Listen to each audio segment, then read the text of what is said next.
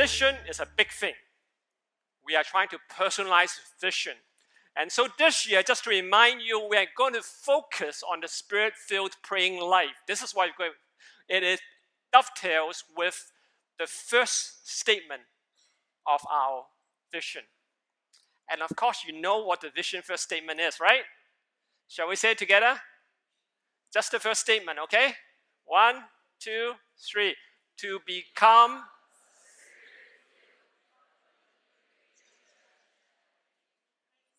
Okay, that's it. That's what we're going to focus on, okay? It is a spiritual, fervently praying church family. That's what we're going to focus on in this segment. We're going to use three months to do it. This is the first month, and we're going to focus on the spirit filled life. And so I want to introduce the speaker for today. David is an old friend of mine, but let me say something. Many of you, he has he is one of the past speaker of our church camp, so many of you know him personally. But let me say one thing that I appreciate about him that you may not know. Uh, to those who are outside Singapore, I usually send a annual Christmas letter out. So when I'm in the States, I send it back to friends in Singapore. And for the last few years, almost invariably after I sent a letter out, David will always reply with an encouraging statement. And that statement usually helped me in my Christian walk in just one statement alone. And one of the years that he this is a statement he sent to, back to me after I talk about the 12 days of Christmas was my Christmas letter. He said that, Peter, I thank you that you have open hands and open hearts. That's how the best way to receive from the Lord. And I, it stuck with me since that about five years ago that, uh, that he responded to me. And my prayer for you as you listen to him is that you will have open hands and open hearts because the Lord is going to bless you bountifully. David is an excellent speaker, and we are just blessed to have him with us. So, without any further ado, let us give him a hand.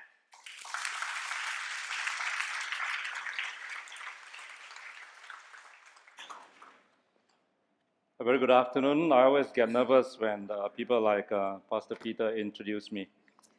Uh, you know, sometimes people introduce speakers, they raise the expectations so high that it leaves us with fear and trembling whether we can ever meet expectations.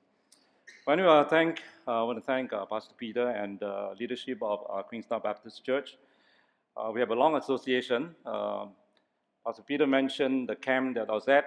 Um, I will never forget something which uh, one of our leaders, I shall not mention his name, but um, he really did something I thought was a little underhand. Now, he said that uh, Pastor David has been with the Bible Presbyterian Church for too long. He should now be part of the Baptist Church. uh, was, uh, I told him, I said, um, how could you say something like that? He said, well, it's a prophecy. I don't know. And uh, those of you there, you remember he gave me a whistle. He bought a whistle from one of the shops nearby, and he said, uh, This is the Baptist bird calling for you. So every time you blow the whistle, remember the Baptist bird is calling for you to leave the Bible Presbyterian Church and join the Baptist Church.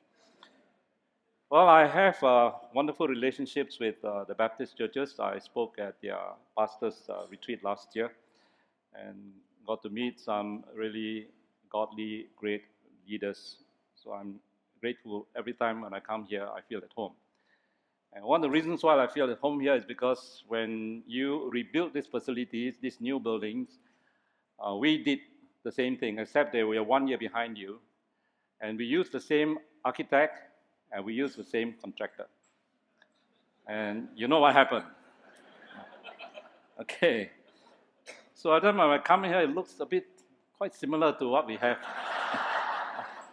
yeah, the, the design and the thinking of the architect is quite similar.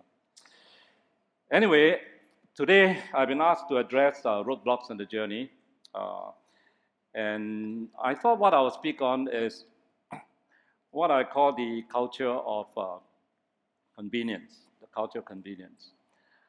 Um, over the last um, many years, I've been thinking a lot about uh, corporate culture and church culture. Those of you who work in the marketplace, you know that in any organization over time, the organization, and the corporation develop, uh, develops a certain culture. And people do things often unknowingly because of the culture they are immersed in. And I find the same thing uh, in churches. Every church develops its own culture. And over time, over the years, over the decades, uh, a certain culture is set. It becomes the DNA of the church. Uh, so, not too long ago, I was at a discussion, and somebody said something that stuck with me. You know, sometimes you hear something said, and after that, a lot of things are being said, but you go away remembering only the one thing. And this is what the person says. He says, Culture eats strategy for breakfast. Think about that. What does it mean? Culture eats strategy for breakfast. Does it make sense to you? Okay, what it means is this no matter what you do in planning strategies, setting up plans, casting vision, everything will be eaten up by culture. And I've seen that happening. Unless you change the culture, you will not change anything. At best, you will change something for a while, but the culture will take over and it will revert. So it's a case of taking two steps forward and then one step backward and maybe even two steps backward. You're back to where you are. And I find this to be so true when I work with different churches, especially at the leadership level. They want to see changes happening in churches, and they look at what other churches are doing and they say that, "My, that's a good program for us to implement, or that's a good idea for us to use. But unless they, are, they have the culture to accommodate the idea, to make that idea work, or to make that program work, they may do it for a while, and people get excited. And then, months later, or one or two years later, everything is back to square one. And it can be very discouraging. I know one church that went through such an experience. And one time when I asked them, you know, do, we, do, do the leaders ever cast a vision for your church? And what they said was, we did it once, it didn't work. And we don't ever want to do it again because it was such a disappointment. So, what is the culture of QBC? What is the culture of churches in Singapore? Well, we're going to think about that. And um, not just how culture affects everything we do, but what kind of culture should we begin to cultivate in our church? So, shall we pray and ask God to help us?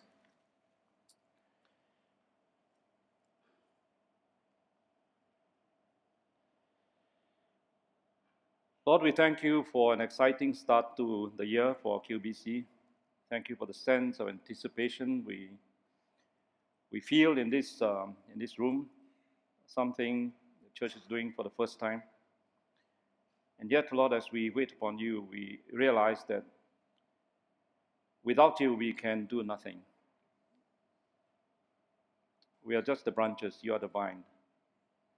You are the one who can change us and transform us, change our church and transform our church. So we look to you to give us understanding, give us insight and discernment. Most of all, Lord, we pray for your, your Holy Spirit to teach us so that this may not be the teaching or plans of men, but the working of your Spirit. For we know that when your Spirit works, things will happen.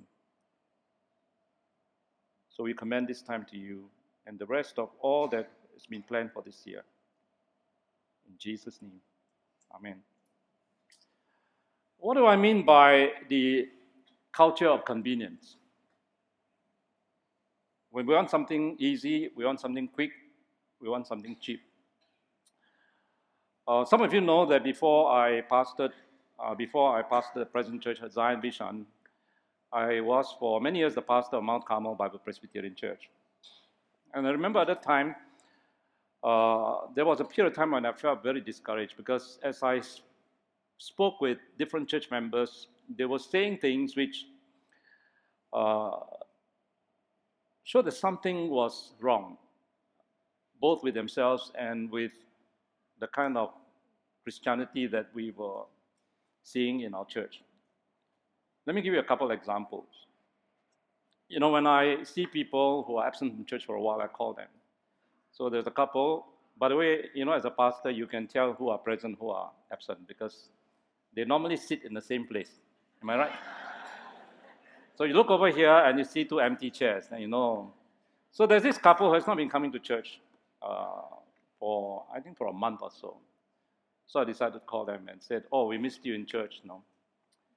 And he said, "Oh, yeah, yeah, yeah. Our, you know, we ran into a problem with the car. Our car is in the workshop. Can you believe it? They've not been to church for a month because the car is in the workshop. And they don't live very far away. I mean, granted that they have young children, it's very difficult to get young children into the car with you and go to church. Uh, so there's one example. It got me thinking, what kind of uh, church members do we have in our church who don't go to church because they don't have a car? Uh, another time I met a couple who I noticed uh, were new in the church. young couple. I went up to them during the fellowship, uh, the fellowship time after service, and I said, "Oh, um, are you new to our church?" Say, "Yeah, yeah, we we just we just came today." And uh, and I said, um, "You know, how did you know about church?" And he said, "No, no, no. We we we don't intend to be here for long. You see, what happens is." Um, we actually come from another church, and we normally drop our son for his violin lesson near the church. But for this one month, uh, the teacher is going to teach in a flat just across the road from here. Now, so we drop our son for his violin lesson. It's very convenient for us to come, just walk across the road to come to your church. But after one month, this teacher will go back to the place. Then we'll go back to our church. How convenient. You drop off your son one place, for his violin lesson, you come to church. After church, you pick up your son and go home. So as I was thinking of uh, uh, this example, I'm, I'm not sure whether there are more examples. Maybe they are just a minority. But over the years, I've spoken with different pastors and church leaders, and I find that it's quite common uh, for people to manage their life or live their Christian life according to what is convenient. So, the culture of convenience you want something easy, you want something quick, and you want something cheap. So, let me get you into this uh, sign that I once saw in um, at a shop. This is actually a tailor shop which is located in a tourist area. And it offered tourists a full suit of clothes in 24 hours. In other words, you go in, you take your measurements, and then you return the next day for a full three piece suit, all ready to wear within 24 hours. And the sign outside the shop is fast service, low price, good quality. Now, when I look at a sign like this, I'm inclined to say choose any two. Okay. Why? Because if you want fast service and low price, you can get poor quality, right? Uh, if you want low price and good quality, you're going to have slow service. And if you want fast service and good quality, you're going to pay a high price. Uh, in other words, you can't have it all three ways. And yet, in our consumer society, we demand all three. We want service fast, we want prices low, and we want quality high. Now, I would have much to say if such dem- demands uh, remain in the realm of goods and services. It's not wrong. It's not wrong for us to expect prompt service low cost and best quality. If you are dining in a restaurant, you are seeing a doctor, or you're buying a house or choosing a service provider for internet. Am I right? But what if such attitude spills over into the realm of spiritual things, into our relationship with God? Can we demand quick service from the Almighty God delivered to us at a discount price and at the same time meeting our highest expectations? Not only do we want prompt service from God, we also want it cheap. the price tag must carry a discount, just like many of us, when we go to Christian bookstore, we always ask, is there a discount for those of us who are pastors or church workers? By the way, I make a policy that when I buy things from Christian bookshop or Christian restaurant, not to forego uh, the discount because I know bookshops are not doing very well these days. I'll just tell them, please, don't give me any discount. Uh, but we always ask for some kind of discounts. Um, the bigger the discount, the better. We also want the best from God. We want the best from God, but we are not prepared to pay the price to get it. One of my favorite authors, A.W. Tozer, once said Christians habitually weep and pray over beautiful truth, only to draw back from the same truth when it comes to the difficult job of putting it into practice. Now we weep, we pray over beautiful truth, but we draw back from the same truth when it comes to the difficult job of putting it into practice. And he goes on to say, it appears that too many Christians want to enjoy the thrill of feeling right, but are not willing to endure the inconvenience of being right. So you see a difference there, feeling right and being right. We want to enjoy the thrill of feeling right, but we are unwilling to endure the inconvenience of being right. So today I want us to look at this verse, a very well known verse by the Apostle Peter in 2 Peter 4 7. And you know uh, this verse well. It is Paul's affirmation as he awaited execution at the orders of the Emperor Nero. Paul knew that his time had come, and like a sacrificial offering, he was ready to be poured forth. Like a traveler at the port of departure, he knew that it was time for him to leave. So he writes this letter to his son in the faith, Timothy, giving him his last words. And in the fourth chapters of Second Timothy, he gave his final instructions and exhortations. And as he came to the end of the letter, he says, I've fought a good fight, I've finished the race, I've kept the faith. That's a powerful statement. Three sentences, very brief, but powerful. And that's it. That's the way Paul sums up his whole life. There was a fight, he fought it. There was a race, he finished it. There was a faith, he kept it to the end. So today I want us to look at each one of these sentences uh, in turn. So let's begin with the first one the fight. The fight. A battle, a conflict, a war. I uh, don't know how many of you here are people who love a fight. Um, you want to join the fray, you want to draw your guns, and you want to just blaze away. Um, but if you agree with me, I think people who want to fight are in the minority, right? Um, I think most of us, if I'm mistaken, we avoid a fight if we can. We are not combative. We don't like to draw lines, make enemies, engage in conflict. We rather yield or withdraw or walk away. I notice here that Paul refers to the fight as a good fight. Now, that means that there are bad fights. Are bad fights that we get into like when we fight our brothers and sisters instead of our enemies. And those of you who know the Bible Presbyterian Church, you know their denomination broke up in 1988 because there was so much fighting among ourselves. We couldn't get along. In the end, we had to dissolve the whole denomination, and the 16 churches all went our separate ways. That's unfortunate. That I would consider a bad fight when we fight our brothers and sisters instead of our enemies. Or like when we fight for causes that are misguided um, suicide bombers. They have a cause that they are willing to die for. But is that a good fight? Or bad fights are also fights when we battle for self glory and personal vengeance. You know, we want to promote ourselves or we want to push somebody down. Now, these are all bad fights. Uh, Paul is not talking about this kind of fights. He's talking about a good fight. And this good fight is fought in several arenas basically three. One, there's the fight against false teachers. In fact, if you read uh, 2 Timothy, you find Paul talking about people who oppose the truth. People oppose the truth. In his letter to Timothy, Paul warns against false teachers, like those who oppose Moses of old.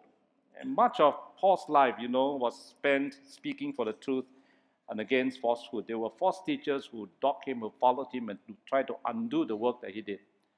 He was constantly in battle against them. Well, that's the battle that takes place outside of us, where we fight real enemies. But there's a battle also that's within us. Remember, Paul was one who wrote in Romans 7, he says, What I want to do, I cannot. What I do not want to do, I kept doing. What I want, when I want to do good, evil is right with me. What a wretched man I am. Who can rescue me from this body of death? For what I want to do, I do not do. And what I hate to do, that I do. Romans chapter 7. So there is also this battle within, not just a battle outside, but also the battle within. And all believers, all of us, all of us who are followers of Christ, will have to contend with this self, this ego, this flesh. And sometimes we are our worst enemy. Well, to live for God, we have to die to self. And that's very difficult. Very difficult. So there's a constant battle with our self. But ultimately, all battles, whether it's outside of us or inside of us, is a battle against the evil one, the devil. Our struggle is not against flesh and blood, but against the rulers, against the authorities, against the powers of this dark world, against spiritual forces of evil in spiritual realms. Ephesians 6.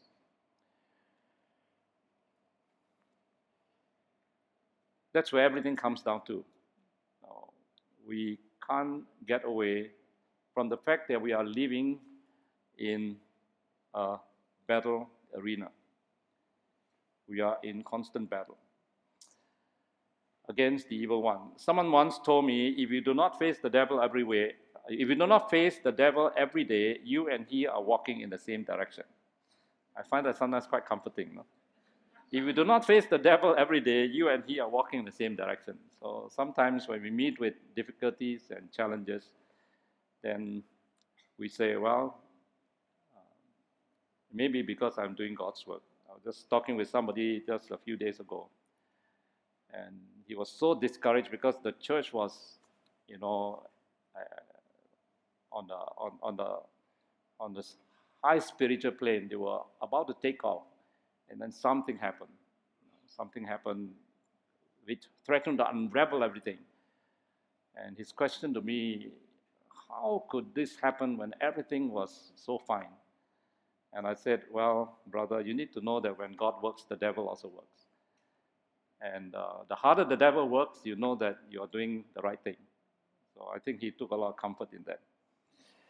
I think C.S. Lewis puts it most graphically. Uh, C.S. Lewis every square inch of the universe, every split second of time is claimed by God and counterclaimed by the devil. Every square inch of the universe and every split second of time is claimed by God and counterclaimed by the devil. The devil will counterclaim everything that is claimed by God. So we cannot help but find ourselves in the battle. We may not like it and we may want out, but we must stay in and fight it. It's not easy, and it will not be easy. You know, sometimes I, I, I grieve over how quickly Christians quit fighting, fighting the good fight. When the going gets tough, they vote with their feet. Um, when I was pastoring Mount Carmel, my first church, for many years we moved from place to place. And some of you understand what this means. But we finally bought a piece of land at West Coast. And we embarked on a building project. Uh, it's going to cost us, it's a multi million dollar project. And I remember when we announced the building project and the amount that we had to raise over the next three years or so, some members voted their feet, they left the church. They did not want to be around to hear all the appeals for money. Well, it took us seven years from the time we bought the land to the time we dedicated the building. There were many ups and downs, winding roads, dead ends, sacrifice, and pain. We finally completed this multi million dollar facility. Well, during the dedication, some of those who left came back.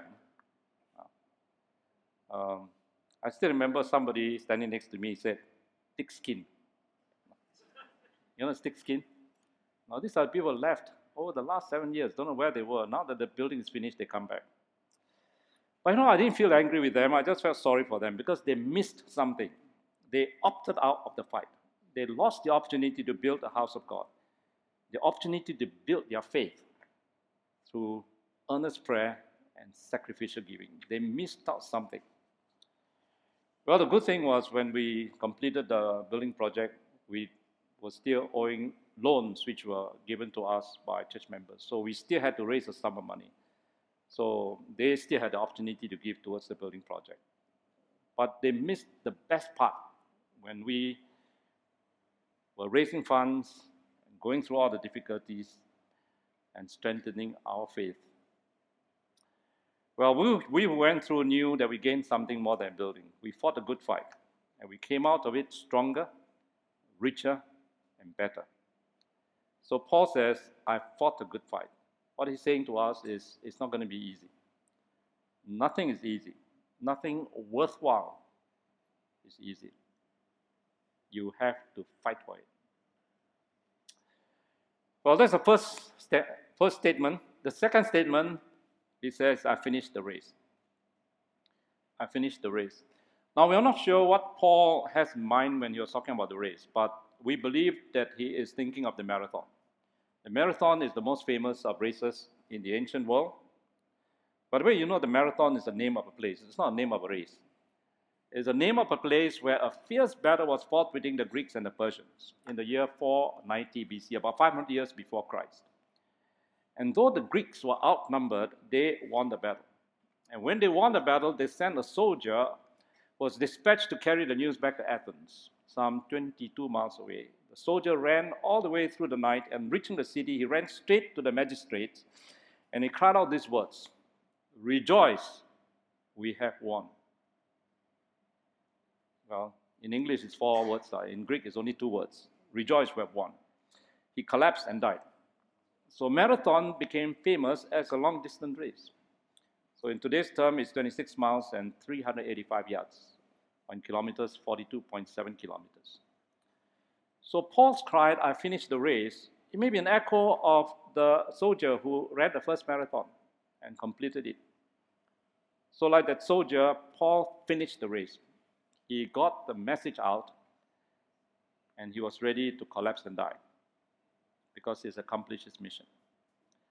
Now, you know that in any long distance race, it doesn't matter how you start. Okay? It does not even matter how you continue, it matters how you finish. Uh, I want to say that when I was in school, I was a cross country runner. And that was something which I really enjoyed. Uh, we used to do our cross country running in MacRitchie Reservoir. And it's not easy because you have to run through the forest, you have to run on the side of the road, you have to run along the side of the reservoir. And the path is not always straight, not always even, and it was not easy. Uh, the thing about a long distance race is that you have to finish well. It's the last few hundred meters that makes a difference. Well, if you look at the Bible, you find that there are many people who started well but who finished badly. And some of you know that I've written a book called Finishing Well, where I look at the lives of about a dozen Bible characters. Most of them started well but never finished well. Thank God there are a few examples of those who started well and finished well, or those who started badly and finished well. So King Saul, the first king of Israel, started very well. He started as the first king of Israel. He said to Samuel, who anointed him, he said, Who am I? I'm from the smallest tribe. My family is unknown. Started humble. He became proud. Um, and he ended up as a lonely, desperate recluse seeking the help from a witch. In the end, he committed suicide on the battlefield. Solomon started well. He asked for wisdom. God gave him wisdom to rule the people. But he ended up, ended up as someone whose heart was drawn away by his many wives and their many gods. Judas started well. As one of Jesus' 12 disciples, he ended up betraying Jesus and committing suicide. You know, the rich young ruler also started well. He came to the right person. Jesus asked the right question What shall I do to have eternal life? He got the right answer go and sell everything, come and follow me. But he went and did the wrong thing. Now, he did three things right, but the last thing he did was wrong. So, finishing well or running the race calls for endurance, perseverance, staying the course till it's done. Now, when Paul talks about the race, the most crucial element in the race is time. It's time. Um, how do you fare over a period of time? You can do well at the beginning and do well in the middle, but what is it going to be like when you come to the end? You know, I like this story about a man who bought a house, renovated the house, um, he especially liked the living room. He wanted the living room to be a place where he could have friends come, entertain them, and have a good time. And in particular, he wanted the accent. You know, whenever you renovate uh, your home, you like to have something. There's a kind of a conversational piece. When people walk in, they see it immediately and you talk about it. So he wanted a painting. He wanted a painting to hang in his living room so that it will immediately captured the attention of people. And he thought of um, this scene in the Bible about the children of Israel running away from the armies of Pharaoh, crossing the Red Sea. You know, nothing could be more dramatic than that. So, okay, he went to see the local artist, and he said, um, you know, I want you to paint for me uh, the scene of the crossing of the Red Sea. Um, and I want to see drama, I want to see colors, and I want to see action. Well, the artist said, no problem. Uh, give me a month, and it's going to cost you $2,000. Uh, the man said, no, no, no, I can't wait for a month because I'm having friends over next weekend. Can you do it for me for a week? I'll pay you $200. Uh, the artist said, okay, um, if, you, if that's what you want, uh, I'll do it for you.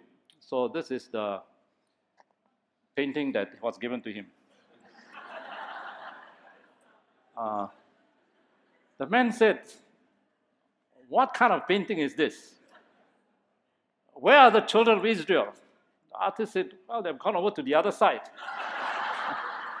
what about the armies of Pharaoh? Don't you see? They're underneath the ocean. You can't see them. Uh, that's all you get. Just red paint. You want something quick? You want something cheap? You want to get something good. Well, I hope you remember this painting of the Red Sea when you want something quick. Okay, when Paul says, uh, I have finished the race, what it, does it mean? Um, it means that it's not going to be quick. But you know, all of us are looking for quick fixes. Well, we thank God for modern medicine medication.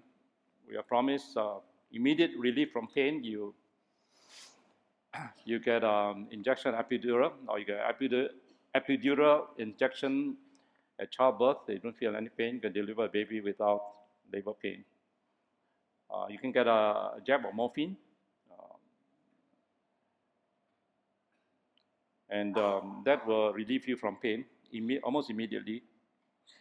We thank God also for modern travel that take us from one place to another in hours instead of weeks so that you don't have to endure the long and arduous journey. We thank God for instant coffee, and I just had one before this. By the way, you know that uh, Westerners despise instant coffee. I remember when I was on sabbatical at Regent College, uh, I stayed in a place with uh, an American guy. And every morning we will meet each other in the communal kitchen. I will make my coffee three in one. I'll pour my three in one the cup, pour hot water, and drink. he would go to a cabinet open, cabinet, he took out a glass. Inside are the coffee beans. Uh, he will select. Uh, you look at them, then you will take out three or four beans. Then you take it out, then he will crush it with a spoon. And it's almost a ritual for him. I, I, I enjoy just watching him. He'll crush the beans one by one. And then he will put it into his um, percolator. Then he will watch it boil. Then you'll put in the filter the whole process will take something like 15 minutes. By the time he finished, I already finished drinking my coffee. and he, he told me, he said, David, how can you drink coffee like this? No, this is the way you drink coffee from the bean. No? Uh, right. Anyway, I thank God for instant coffee. I don't have time to go through all this whole process. Because now you have microwavable meals, you have smartphones, all these modern conveniences, that save us time.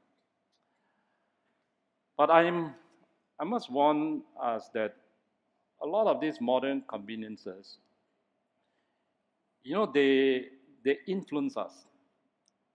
Uh, they foster around us a certain culture that we can have the same thing when it comes to relationships, relationship with people or relationship with God.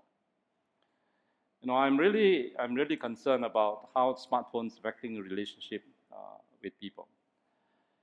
Um, I mean, I, I'm a traditionalist. I still like to write hand copy letters. And I'm glad that when I was courting my wife, uh, we wrote letters to each other. So we still have all those letters. Now, those of you who are developing relationships with your future wife or future husband, I don't know how you're going to keep all those SMS, uh, WhatsApp messages you're going to send each other. You won't have any record, no? Everything is so is so transient and so so temper, uh, temporal. Uh, there's no record. Um, everything is now becoming easy come and easy go.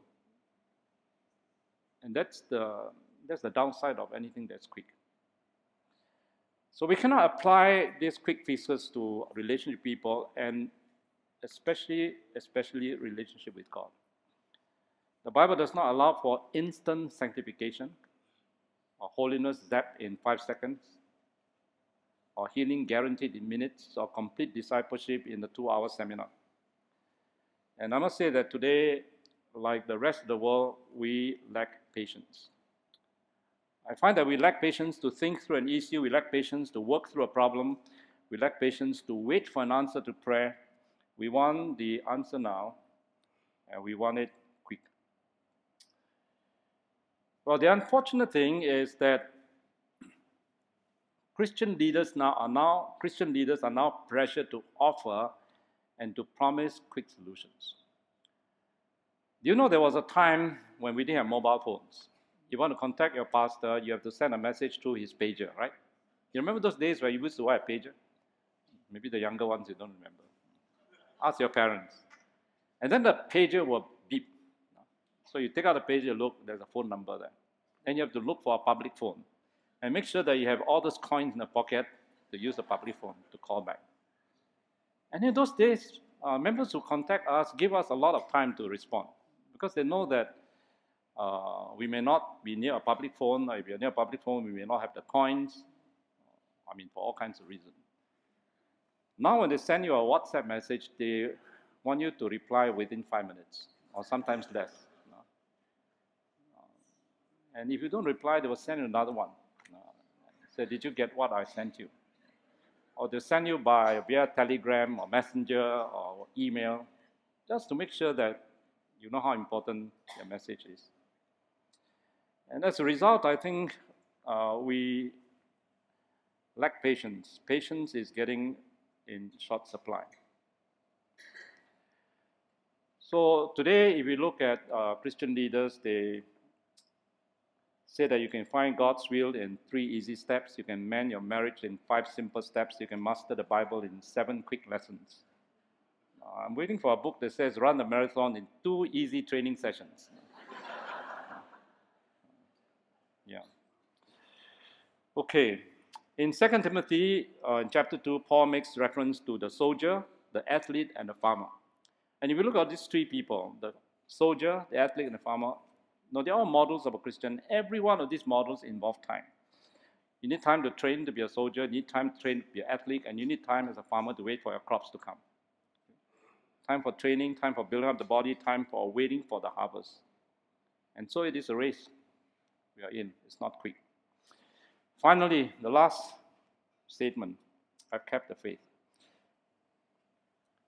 I've kept the faith. Uh, now, if, there are a number of ways we can understand this statement of Paul. If he's speaking as an athlete, he's saying, I've kept the rules. In other words, I've finished the race, I've not broken any of the rules. I don't know whether you remember someone by the name of Ben Johnson.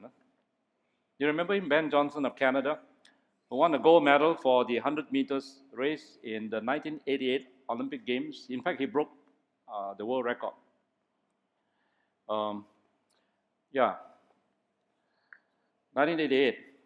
He was found to be taking drugs, and the newspaper came out with this picture that says from hero to zero in 9.79 seconds. Well, he finished the race, but he did not keep the rules. He lost. But anyway, I went onto the Wikipedia and I read about him. His, his life is quite tragic. After he, uh, after his gold medal was taken away from him, he was so devastated. He tried to make a comeback on many occasions, but every time he came back, he never was the first again. He was either the second, the third, and one time he came in last. Can you imagine that? Uh, and in fact, he said that, well, I came last because I didn't take drugs. Uh, so he won because he was on drugs. Then he tried to go into the movies. He tried to be an actor. And apparently in his actor, he was supposed to be chasing somebody. You know? He couldn't catch a person. I mean, that's kind of Wikipedia, can read myself. I tell you, his life is full of humor. Well, he, he finished the race, but he didn't keep the rules. He lost. But if Paul is speaking as a soldier, first of all, if he speaks as an athlete, it means he kept the rules of the game, of the sports. If he's speaking a soldier, it means that he has kept the oath of loyalty. You know, soldiers, they have to pledge loyalty to their country, they pledge loyalty to the commander in chief. So this soldier has completed his service without betraying his country. He has fulfilled what he has vowed. So Paul is saying that I've been loyal to my God and I've been faithful to my vow. Well, Paul here could be also speaking as a business person. If you are dealing with uh, your business partners, at the end of everything, you say, I've kept my contract. In other words, I've kept my part of the contract. I've kept my side of the bargain. I've not cheated. I've not cheated you. I've done everything I'm so, I, I should have, I am supposed to do, and I've not done anything I'm not supposed to do. Now, one word we can use to describe all these things that I'm talking about is the word uh, faithfulness. I've kept the faith. To keep the faith means faithfulness. And I must tell you that of all the qualities in the world today, faithfulness is the rarest of qualities. Faithfulness is the rarest of quality. And I'll tell you why. You see, because faithfulness always involves another person. You're faithful to someone. Someone may be a spouse, maybe your employer, maybe your God, uh, maybe your commander in chief. You see, faithfulness or loyalty does not make sense in the world. We are taught to think only of ourselves. Uh, even in school, when they are telling children, do your own thing, be true to yourself, follow your heart. In other words, don't let yourself be influenced by other people. Think for yourself follow your passion, fulfill your dream. It's always what I want. You see, all these advice are well and good, but it must not take away from us our responsibility or accountability to others.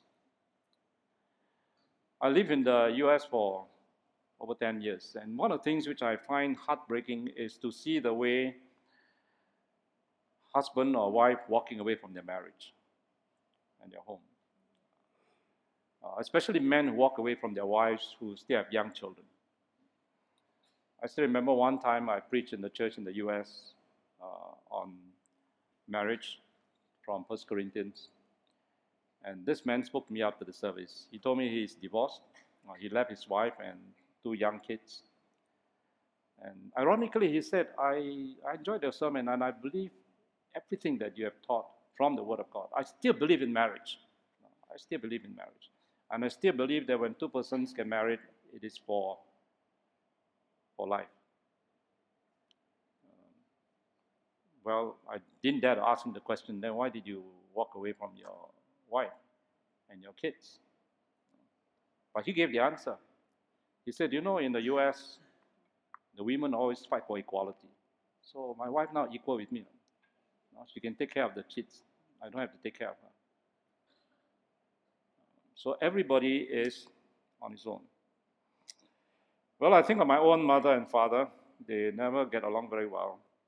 They quarrel, they fought, sometimes violently. For many years, they didn't even sleep in the same room. But you know, that generation, they stuck with each other. Divorce was never the question. They will raise the children, they would stick together until they die. And I remember when my mother passed away, my father stood by her side, silently with tears in his eyes. I wasn't there at the time, but my younger brother was there. My younger brother said, what my father said to him was, I've lost my best friend.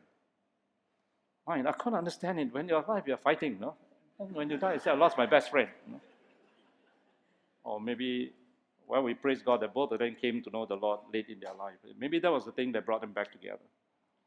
Uh, but you see, that was a generation of people who knew what was loyalty and faithfulness. But the spirit of our world today is such that when the going gets tough, we quit. We look for the softer options. We want the easy way out. So, let me close. Uh, this is a sign on Paul's uh, shop. Huh? It's not easy, not quick, and not cheap. Uh, choose all three. Uh, who, who want to walk into a shop like this? Uh, I mean, it's not going to be easy, it's not going to be quick, it's not going to be cheap. But let me leave you with this thought. Uh, your, your vision, your theme for the year is a spirit filled prayer life. And you know, prayer is one thing that will take us a whole life to learn. But let me say to you that the spirit filled life or the spirit filled prayer life or the spirit filled family life, it's not going to be easy. It's going to take everything from you. It's not going to be quick. Um, it's not going to happen in weeks or months or even in years. It's going to be lifelong. And it's not going to be cheap. Um, it's going to be costly in terms of time, in terms of money, in terms of energy. Everything that you have, God is asking from you. But the wonderful thing is this when God asks us for something, He always gives us something in return. He says, if you were to keep your life, you lose it. But if you lose your life for my sake and for the gospel's sake, you will keep it. In other words, you will have everything that He wants to give you. I remember a simple exercise I did during one of the seminars I conducted. I wanted to illustrate what it means to let go, like what Pastor Peter said about having open hand. So I got two volunteers up. I gave one volunteer a 50 cent coin, and I told the other volunteer, take the money from him. I make sure that I get two persons who's quite muscular. And you can see them fighting. No? Oh, this guy is trying to get the money from me, and the guy is holding back. And um, after they struggled for a while, I said, okay, let me, let me show you how to get the money from him without even saying anything, without even touching him.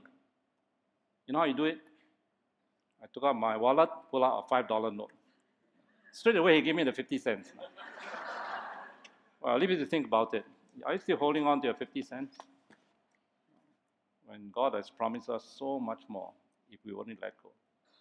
It's not going to be easy, it's not going to be quick. It's not going to be cheap. Let us pray.